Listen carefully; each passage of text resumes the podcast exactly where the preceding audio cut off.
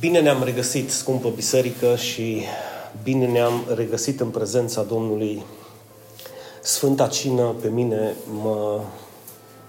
îmi dă o stare de siguranță, îmi dă o stare de bine, îmi dă o stare de confort spiritual, deoarece îmi amintesc ori de câte ori particip la ea, îmi amintesc cât de mult am fost iubit, dar mai mult decât atât, ce preț s-a plătit pentru mine. Și asta îți dă, sper și ție, acea siguranță de a merge înainte știind că nu ești singur, știind că Dumnezeu este în control de toate lucrurile și dacă El a fost în stare să-și dea singurul Fiu pentru tine, imaginează-ți ce-ar fi în stare să facă în viața asta ta. Ideea cu dragostea din tâi a fost că Dumnezeu m-a surprins literalmente când am început să o studiez, deoarece am început cu o părere de-a mea, cum mulți dintre noi o avem când citim un text. Vă aduceți aminte, nu? E părerea mea. Eu cred că, mie mi se pare că. Și în timp ce armam predica, dragostea din tâi, mi-am dat seama că părerea mea se despărțea puțin de ceea ce Dumnezeu vroia să transmită bisericii, adică vouă. Și dincolo de păreri, dincolo de păreri în mod special subiective, în sensul în care, apoi eu asta cred și mie nu mă interesează cine ce-mi spune, clar că ai și libertatea să crezi acest lucru și să îți urmezi părerea.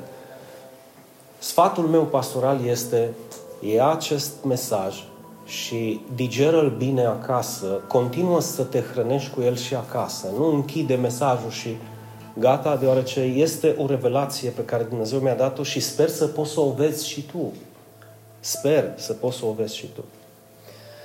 Suntem în partea a doua a predicii, a mesajului dragostea din tâi. Și o să vedeți cât de diferită este această dragoste de orice fel de altă dragoste pe care ai cunoscut-o până acum.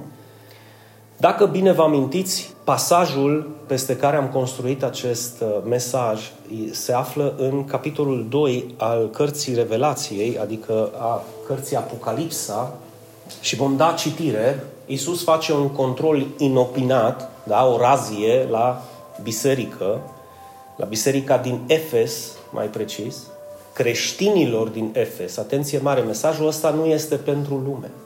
Mesajul acesta nu este pentru cei ce nu cred în Hristos. N-ai de ce să sperii oamenii care nu vin la biserică cu pasajul acesta, deoarece pasajul acesta nu se referă la oamenii necredincioși. Pasajul acesta se referă la tine. Ascultă-mă bine ce-ți spun. Tu care îl citești, îl vezi și îl auzi astăzi. Că e posibil să fie aplicat și în viața celorlalți, da.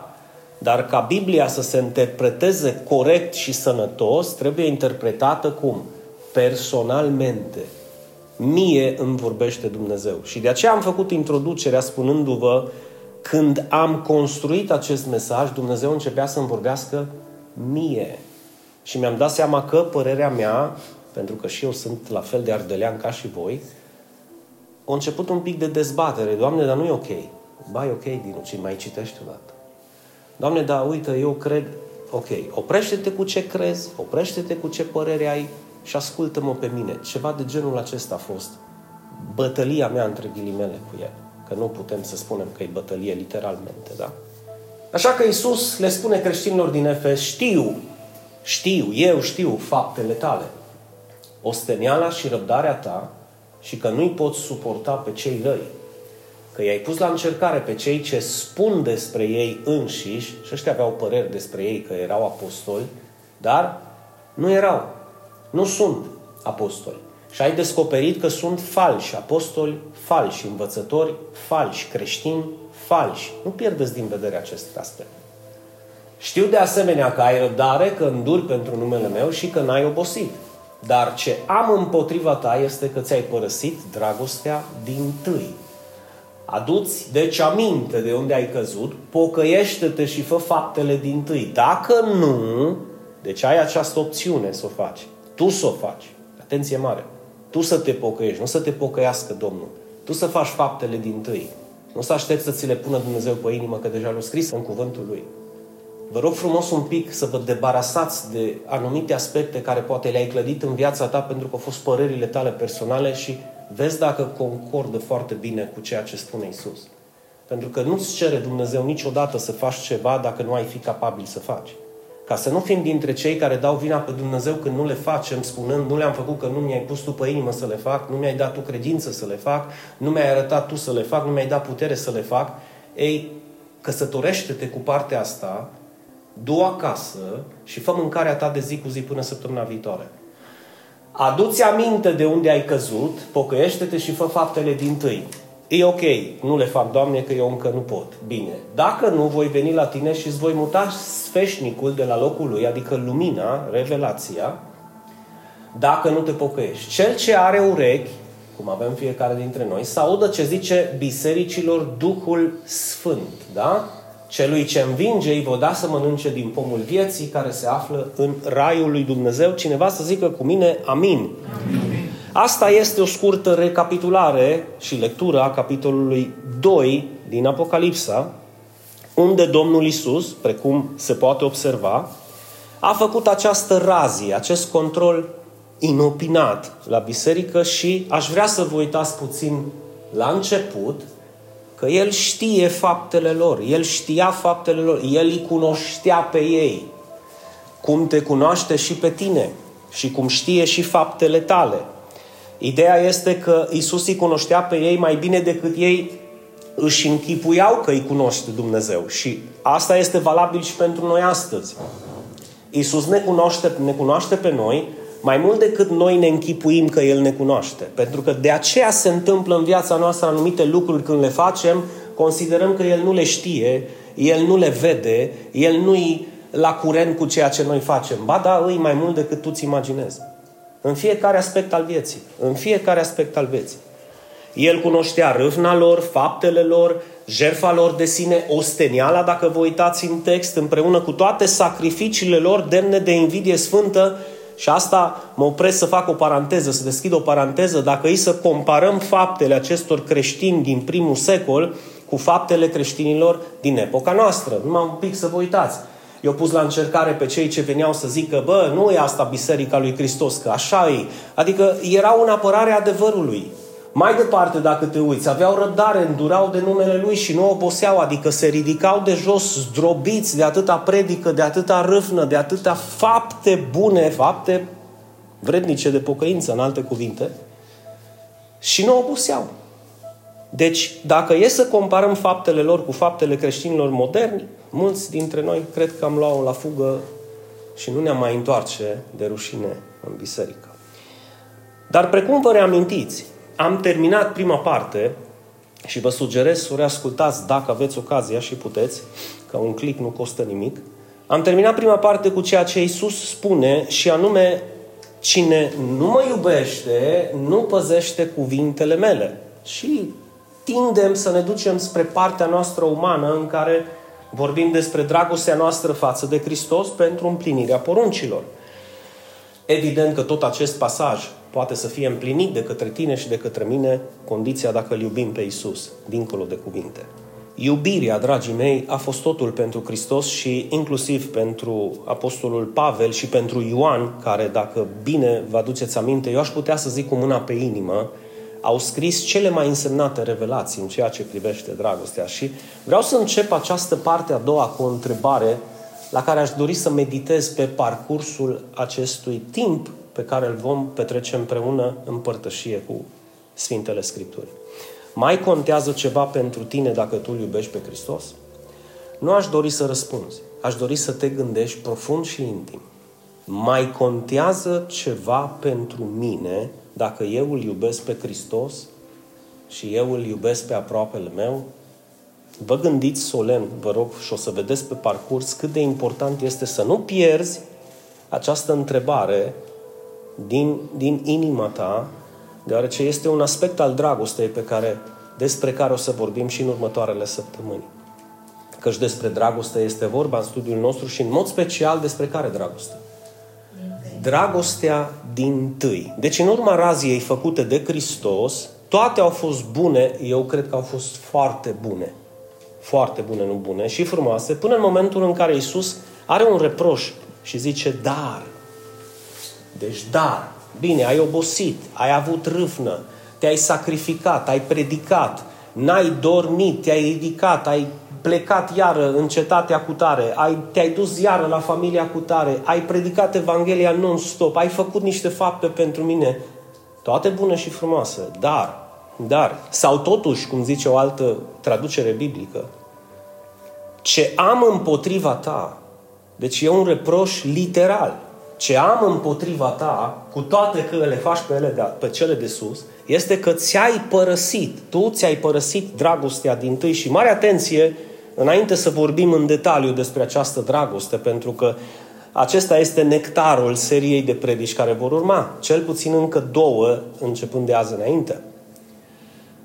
Să nu cumva să cădeți în patima interpretării eronate ale fățarnicilor religioși care cred că Iisus era împotriva faptelor pe care ei le făceau.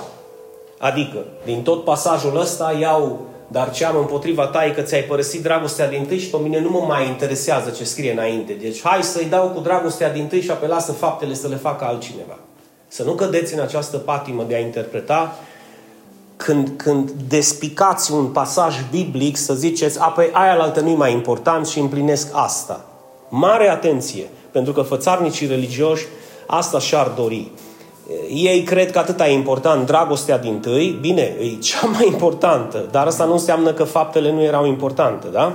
Și faptele lor care le făceau, religioși zic, lasă-le deoparte. Chiar din contră, dacă vă uitați puțin atent în textul pe care l-am citit și noi, Iisus folosește la adresa lor cuvinte de laudă, sincere și absolut niciun reproș. Vă rog să vă uitați încă o dată în text. 0 reproș și învinuire la adresa faptelor pe care ei le făceau. Și vreau să subliniez și te rog, subliniază în inima ta cât se poate de sincer și adânc, de dragul numelui Său le făcea această biserică. Nu pierde din vedere că le făcea toate faptele astea de dragul numelui Său, numelui lui Iisus. Spun asta deoarece oamenii firești și carnali au fost și în primul secol și sunt și astăzi, au fost întotdeauna sau dintotdeauna au fost în căutare de astfel de interpretări tocmai pentru a găsi o cale ca să-și trăiască viața după cum vor ei, nu după voia lui Dumnezeu, da? Sau după voia lui Hristos. Asta chiar dacă ei se roagă, Tatăl nostru care ești în ceruri. Aceștia din urmă vor citi acest pasaj, mare atenție, deci îl vor citi cum îl citești și tu și vor încerca să-ți dea ție de înțeles că nu aceste fapte sunt importante și că nu ar trebui să te preocupi pentru ele câtuși de puțin. Tu doar crede că Dumnezeu te iubește și tu doar crede că Iisus a făcut ce a făcut pentru tine și tu doar iubește-L pe Dumnezeu și iubește-L pe aproapele tău și nu-i nevoie să mai faci nimic. Grijă mare cu acest gen de interpretare. Și amintiți-vă că am vorbit cât se poate de clar în prima parte și de aceea mă repet încă o dată, ascultați-o, ca să aveți continuitate. Ascultați-o. Este ca și cum ai vrea să citești o carte și să o înțelegi și sari peste primul capitol. Nu vei înțelege mare lucru. Ascultați prima parte și să vedeți că am vorbit în detaliu despre importanța faptelor bune în viața creștinilor din primul secol și în viața noastră. De ce subliniez această interpretare eronată? Hai să ne preocupăm pentru dragoste și să nu ne mai preocupăm pentru fapte care alea nu sunt importante. Genul ăsta de oameni caută să nu mai facă nimic sau să facă ceea ce ei consideră că e bine fără să-L mai ia în considerare pe Dumnezeu și este tipic societății moderne în care trăim. Vă dau un exemplu. Dumnezeu e dragoste, El te iubește oricum, El te iubește orice faci, nu te preocupa prea mult, că Dumnezeu nu renunță la tine niciodată. Care Dumnezeu? Care Dumnezeu nu renunță la tine niciodată, indiferent ce faci, indiferent ce spui, indiferent cum te cucare? Aș vrea să-L cunosc și eu, pentru că nu-i Dumnezeul Scripturilor. Vă reamintesc încă o dată, cei ce iubesc lucrurile din lume și caută lucrurile din lume, pofta firii, pofta ochilor, lăudărășenia vieții, dragostea Tatălui nu este în ei. Da? Și dacă dragostea Tatălui nu este în ei, vă spun anticipat despre ceea ce vom vorbi și în viitor, tocmai pentru că dragostea Tatălui este doar în cei care îl primesc pe Hristos și cred în Hristos și îl cred pe Dumnezeu pe cuvânt și nu-L fac pe Dumnezeu mincinos. În aceștia este turnată dragostea Tatălui. În acest sens, dragostea Tatălui nu este în oameni, pentru că n-are cum să fie. Dragostea Tatălui doar prin Hristos poate fi turnată în oameni. Ideea asta lumească de fă cu ce vrei, fă cum vrei, scaldă-te în toate păcatele lumii, că Dumnezeu nu va renunța la tine, știi? Deci ideea asta diabolică este, din punctul meu de vedere, diabolică din simplu motiv că una e să spui că îl iubești pe Dumnezeu și să faci ce vrei, și alta este să-L iubești pe Dumnezeu și să faci ce vrea El. Rețineți, vă rog. Reține într-o manieră personală. Poți să faci o faptă bună chiar și atunci când nu iubești. Dar nu poți să iubești cu adevărat fără să faci faptele bune pe care Dumnezeu ți le cere. N-ai cum. Și poți să fii unul dintre cei care doar spun că sunt creștini și poate sunt falși. Pentru că una e să spui că ești creștin și alta este să fii creștin. Una este să spui că ești copil al lui Dumnezeu și alta este să fii copil al lui Dumnezeu. Una este să te pocăiești și să faci faptele dintâi și alta este să spui acest lucru și să fii cu adevărat. Ce avea Iisus împotriva lor nu era dragostea în sensul general pe care noi o înțelegem, ci specific era dragostea care? Dintâi, căci dacă bine observați, ei de dragul lui Hristos făceau ceea ce făceau, sau greșesc. De dragul numelui Său făceau ceea ce făceau. Adică din dragoste pentru ei. Cum din dragoste pentru ei? Da, când cineva ți-i drag, înseamnă că tu îl iubești. Dacă te uiți un pic în dicționarul explicativ al limbii române, când cineva ți este drag, adică dacă cauți definiția cuvântului drag, are multe sinonime de genul este asemănat, legat, strâns legat de scump, iubit, prețios, valoros, adică cineva pe care îl iubești. Deci nu puteți să spunem noi că Hristos avea împotriva lor dragostea pe care ei o aveau pentru El. Nu! Dragostea dintâi este un pic diferită față de dragostea lor pentru Hristos. Cum, Dinu? Exact cum auzi. De dragul lui Hristos făceau ce făceau. Care? Osteneala, răbdarea, îndurarea. Mă repet, mai contează ceva? Întrebarea ce v-am pus-o la început. Dacă tu zici, îl iubesc pe Hristos, mai contează ceva? Și continuă să te gândești la această întrebare. Biserica din Efes îl iubeau pe Hristos. Da, tot ceea ce făceau de dragul numelui Său îl făceau. Nu de dragul religiei, nu aveau o tradiție, nu aveau un ritual. De dragul lui Hristos făceau ceea ce făceau. Totuși, ei au pierdut ceva din vedere și anume detaliul următor. Domnul nu se uită la ce se uită omul. Domnul privește înăuntru și intim în inima omului. De aici eronata interpretare din Iacov, dacă vă aduceți aminte, credința fără fapte este cum? Moartă. Alt verset pe care fățarnicii religioși îl folosesc. Ce ilustrație comparativă să vă spun? Da, ca tunurile din Navarone să-i bombardeze pe cei care nu sunt pregătiți în ceea ce privește doctrina sau învățătura soteriologică, care ține de doctrina mântuirii și îi bombardează pe toți. De ce? Pentru că ei ajung până la urmă să zică, vezi, dacă n-ai fapte, nu poți să fii mântuit, uitând adevărul că Dumnezeu este Cel ce spune și ceea ce am cântat și noi, prin ce suntem mântuiți? Prin har și fără fapte. Mântuirea este doar prin har și credință și fără fapte să nu se laude. Dar nu v-am auzit. Să nu se laude nimeni. De ce zice Scriptura să nu se laude nimeni? Pentru că omul tinde să-și scoată pieptul. Acestea fiind darul Său nespus de mare. Credința, mântuirea, harul sunt darurile Sale nespus de mare pentru omenire și nici de cum răsplată. Mântuirea nu este o răsplată. De aceea, pentru voi, cei ce aveți urechi, să auziți adevărul. Să nu uitați, vă rog, că Iacov și Pavel nu s-au contrazis niciodată.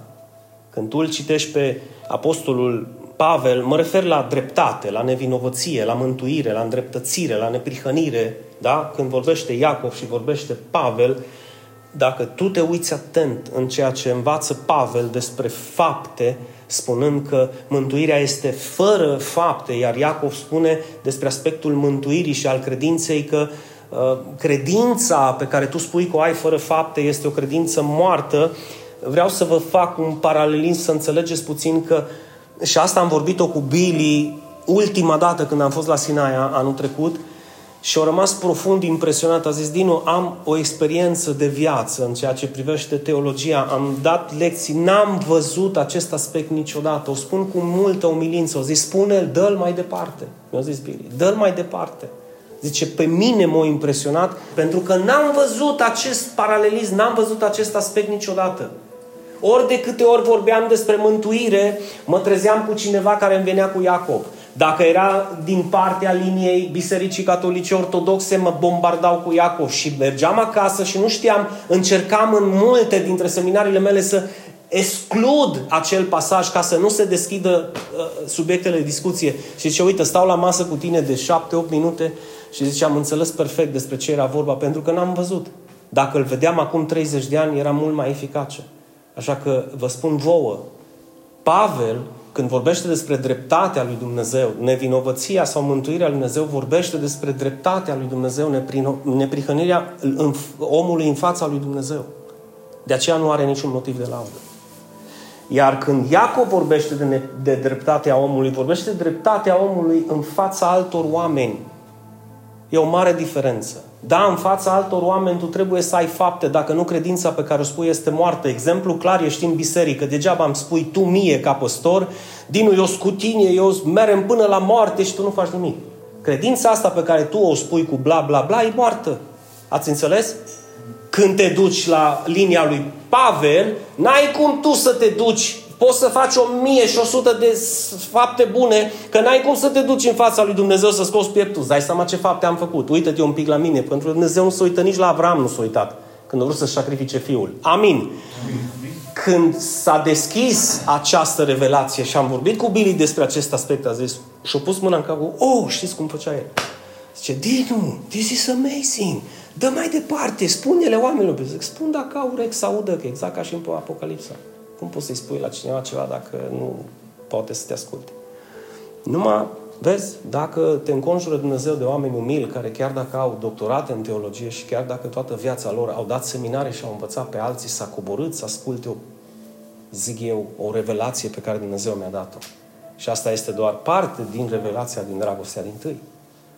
Deci, Pavel vorbește despre îndreptățirea noastră în fața lui Dumnezeu versus Iacov vorbește despre îndreptățirea noastră în fața altor oameni. Sunt importante amândouă. De ce? Pentru că Iacov subliniază, dacă vă amintiți, vine la tine cineva flămând, fără casă, înfrigurat și tu îi zici, Domnul să fie cu tine, aleluia. Poate o astfel de credință să-l salveze? Nu, de ce? Va muri de fric și de foame. Ați înțeles de ce dragostea, adică credința fără fapte e moartă? Pentru că îl omori cu credința pe care tu o spui că o ai. Cum rămâne însă cu faptele vrednice de laudă ale creștinilor din Efes, care, bombon, în alte cuvinte, deci erau number one față de noi și cu reproșul Domnului Iisus că au lăsat dragostea dintâi? Păi, în cuvinte simple, dragostea dintâi, și ăsta este doar titlul cărții, dragostea dintâi este Hristos. Simplu. Simplu spus. Dragostea dintâi este Hristos. Iar aceasta este extrem de diferită față de orice altă lucrare, chiar și de dragostea ta față de Hristos.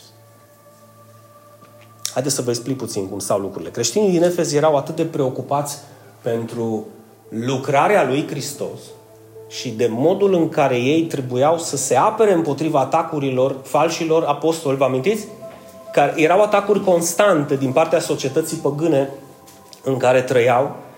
Era plină ochi această societate de învățători care se credeau că părerile lor erau ceea ce tot contează în fața lui Dumnezeu și în fața altor oameni, dar vă amintiți, erau apostoli falși, încât preocuparea lor pentru doctrinele și învățătura bisericii, învățăturile biblice, lor le-a orbit, au început să aibă o miopie, le-a orbit ochii și într-un fel sau altul, și atenție mare, au uitat, au lăsat, au abandonat, putem spune, dragostea dintâi, adică pe Hristos.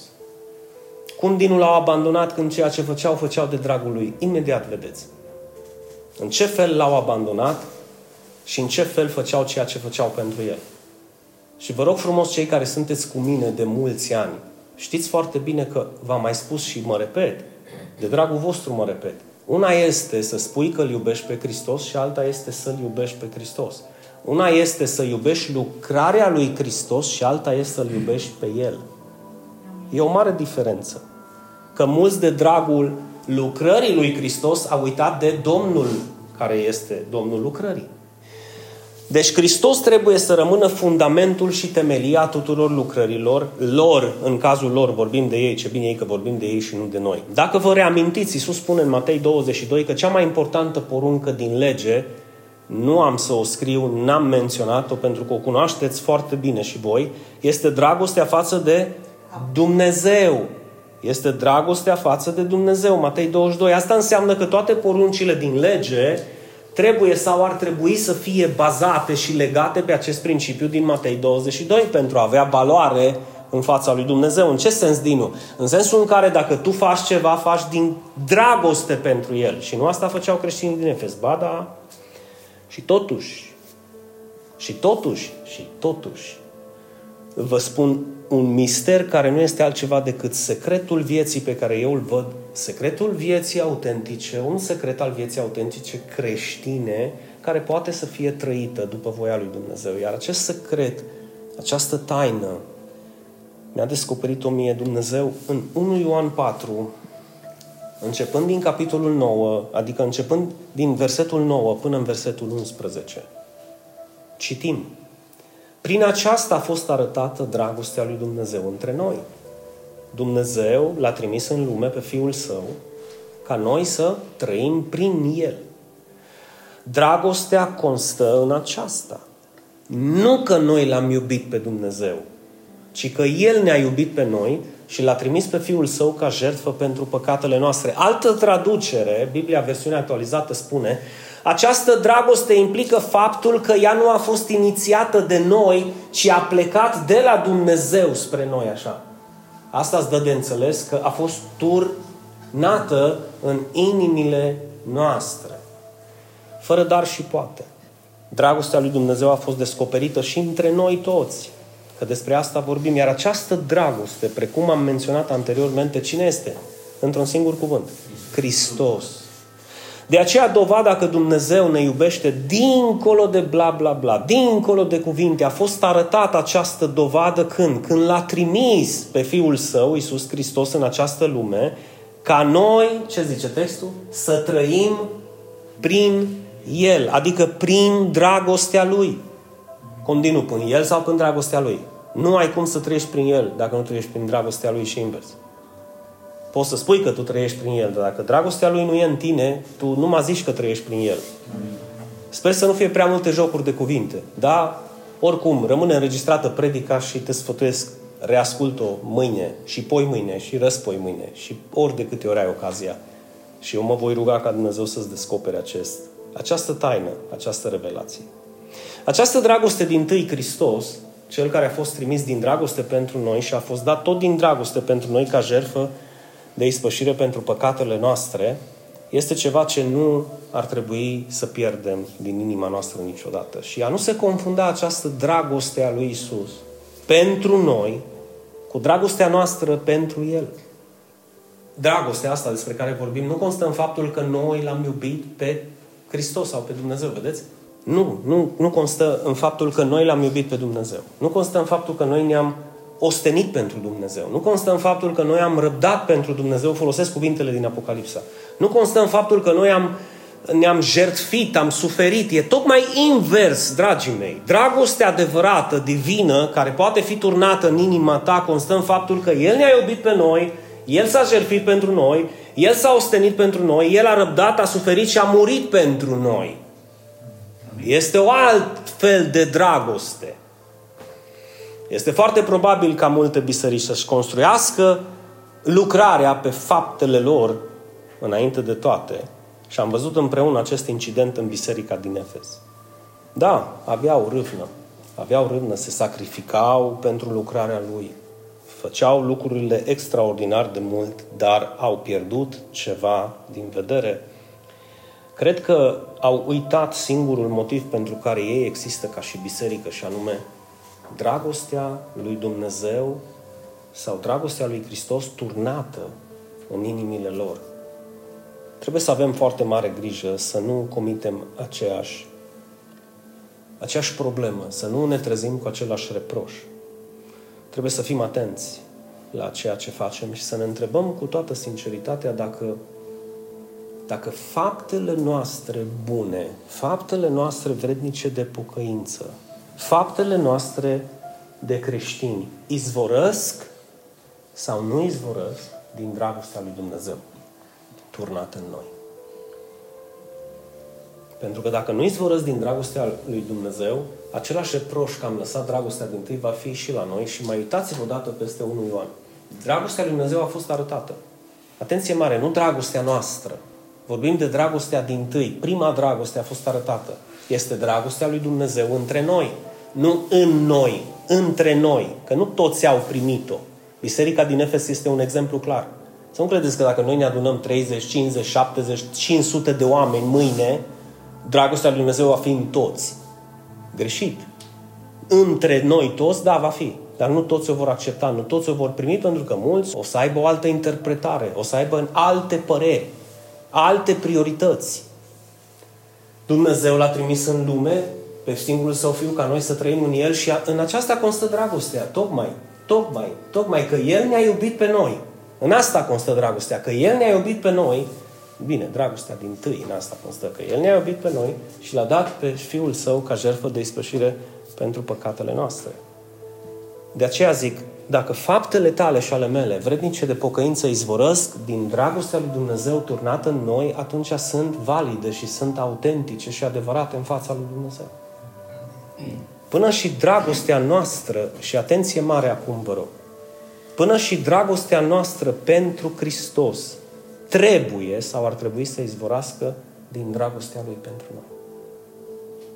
Dragoste care a fost turnată unde? În inimile noastre prin credința în El. Acesta este motivul pentru care aș conclude această parte, că nu vreau să ne întindem extrem de mult și să ne pierdem în detalii, că poate spui, Amedinu, cât a fost? 25 de minute? Nu am înțeles mare lucru. Reascultă predica, reascultă mesajul, citește Scripturile, roagă-te lui Dumnezeu, că e un lucru de oameni smeriți. Deci ăsta este un lucru de oameni smeriți, de creștini autentici. Doamne, voi asculta mesajul păstorului meu încă o dată. Poate am fost la biserică, poate n-am stat destul de atent, nu am înțeles mare lucru, te rog, descoperă-mi, te rog, revelează-mi, te rog, ajută-mă să înțeleg ce ai pus în gura lui. Și dacă vei face asta mâine sau poimâine și până duminica viitoare vei asculta și prima și a doua parte, o să vorbim aceeași limbă duminica viitoare. Dacă nu e posibil să vii la biserică, că tu vii la biserică și să înțelegi prea puțin lucru, să nu dai aceste mesaje mai departe, să nu le împarți cu familia ta, să nu le împarți cu cei din jurul tău, să nu te fii foarte preocupat că tu nu ai timp de așa ceva, că întotdeauna tu ai altceva de făcut și mult mai important. Și atunci îți dai seama dacă toți am gândit la fel, ce s-ar alege de biserica asta. De aceea, mare atenție, orice ce facem, și voi conclude cu acest lucru, orice ce facem, orice faptă vei face tu sau eu, trebuie să te gândești dacă izvorește din dragostea lui Dumnezeu care e turnată în tine sau nu. Este atât de important acest aspect, deoarece același apostol în versetul 19 spune, noi iubim, fiți atenți, noi iubim. De ce? Pentru că El ne-a iubit întâi. Că vor fi unii care zic că eu îl iubesc pe Dumnezeu fără să-și dea seama că Dumnezeu i-a iubit pe El, da? Și naște dragostea asta poate dintr-o învățătură teologică sau dintr-o lectură biblică sau pentru că a fost la biserică vreo 20 de ani, asta e cu totul altceva.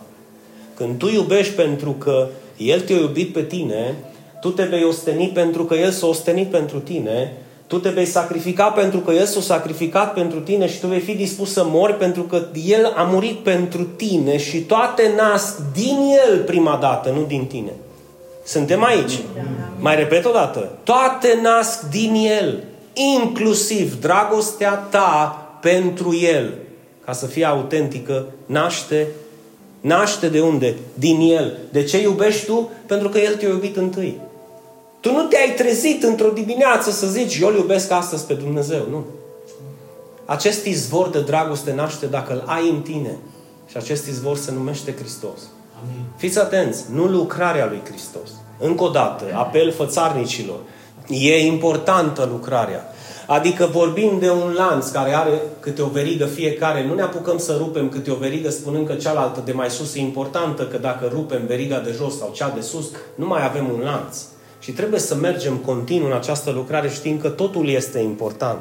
Dar asta nu înseamnă că nu trebuie să vorbim despre principiul lucrării noastre, despre fundamentul de bază, despre Hristos în noi, nădejdea slavei sau nădejdea gloriei.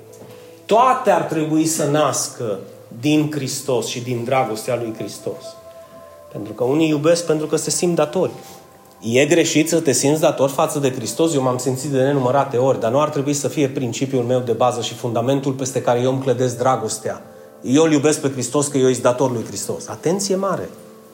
Că unii, da, unii îl iubesc pe Hristos doar pentru că se simt dator față de ei. Și când unii plâng și zic, ioi, ce-o făcut pentru mine, ce mare mi datoria, n-aș putea să o plătesc niciodată. Și au un sentiment de îndatorare față de Hristos.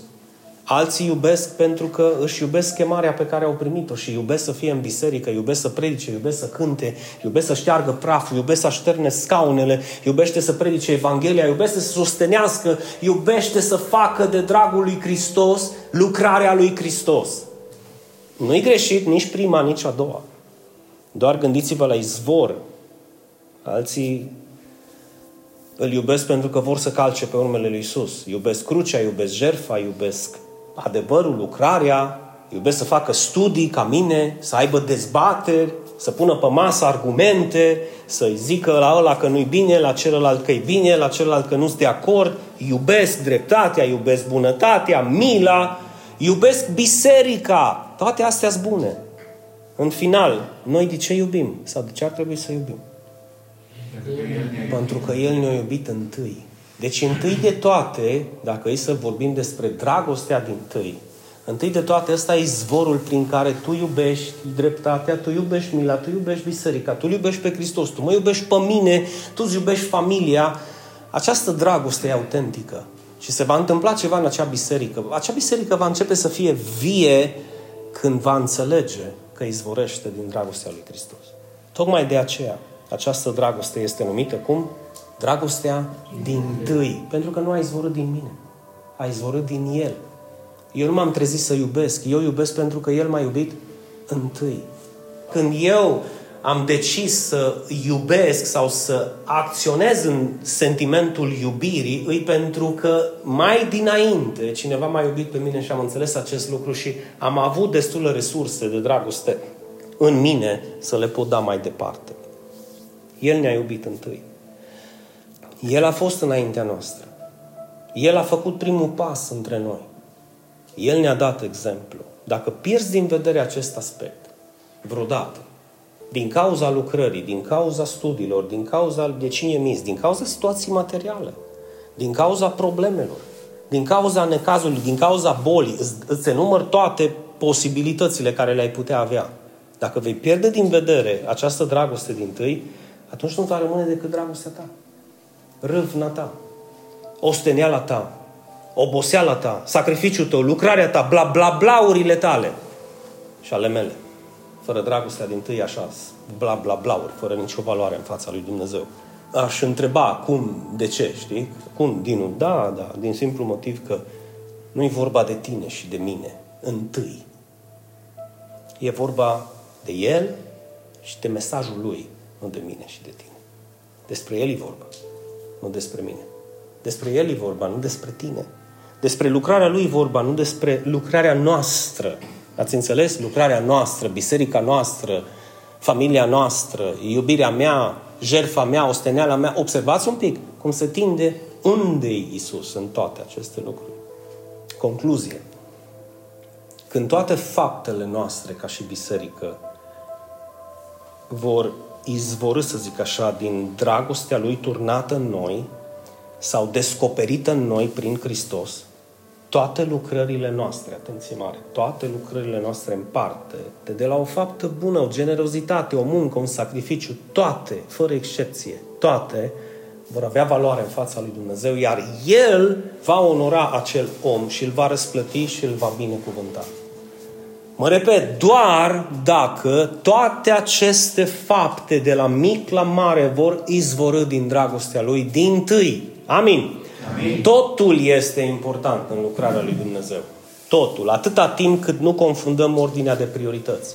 De aceea mă repet încă o dată și închei, citind Apocalipsa 2, nu ne apucăm să împărțim slaiurile de pizza sau bucățile de tort ca și cum tortul nu ar fi important în sine. Nu, dacă eu mănânc o bucată din tortul ăla e pentru că vine din tortul acela. Nu bucata în sine e important, ci toată porția. Din el am bucata aceea. Amin. Amin. Una este să înțelegi importanța lucrării tale de a-L crede pe Hristos, a-L urma pe Hristos, a-L sluji pe Hristos și a-L iubi pe Hristos, și alta este să înțelegi înainte de toate dragostea Lui pentru tine. Și că tu iubești tocmai pentru că El te-a iubit întâi. Amin. Amin. Tu slujești tocmai pentru că El te-a slujit întâi. Tu te sacrifici tocmai pentru că El s-a sacrificat întâi pentru tine. Și tu îl crezi, atenție, pentru că El a crezut mai întâi în tine. El a crezut că tu te vei întoarce la El. El a crezut că tu îi vei asculta glasul. El a crezut că tu vei face un pas către El și vei accepta dragostea Lui și sacrificiul Lui pentru tine. El a crezut că tu îl vei urma, că tu îl vei sluji, că tu îl vei iubi și că tu îl vei onora cu familia ta. El a crezut și continuă să creadă acest lucru, dar El a crezut întâi. El a crezut întâi de toate.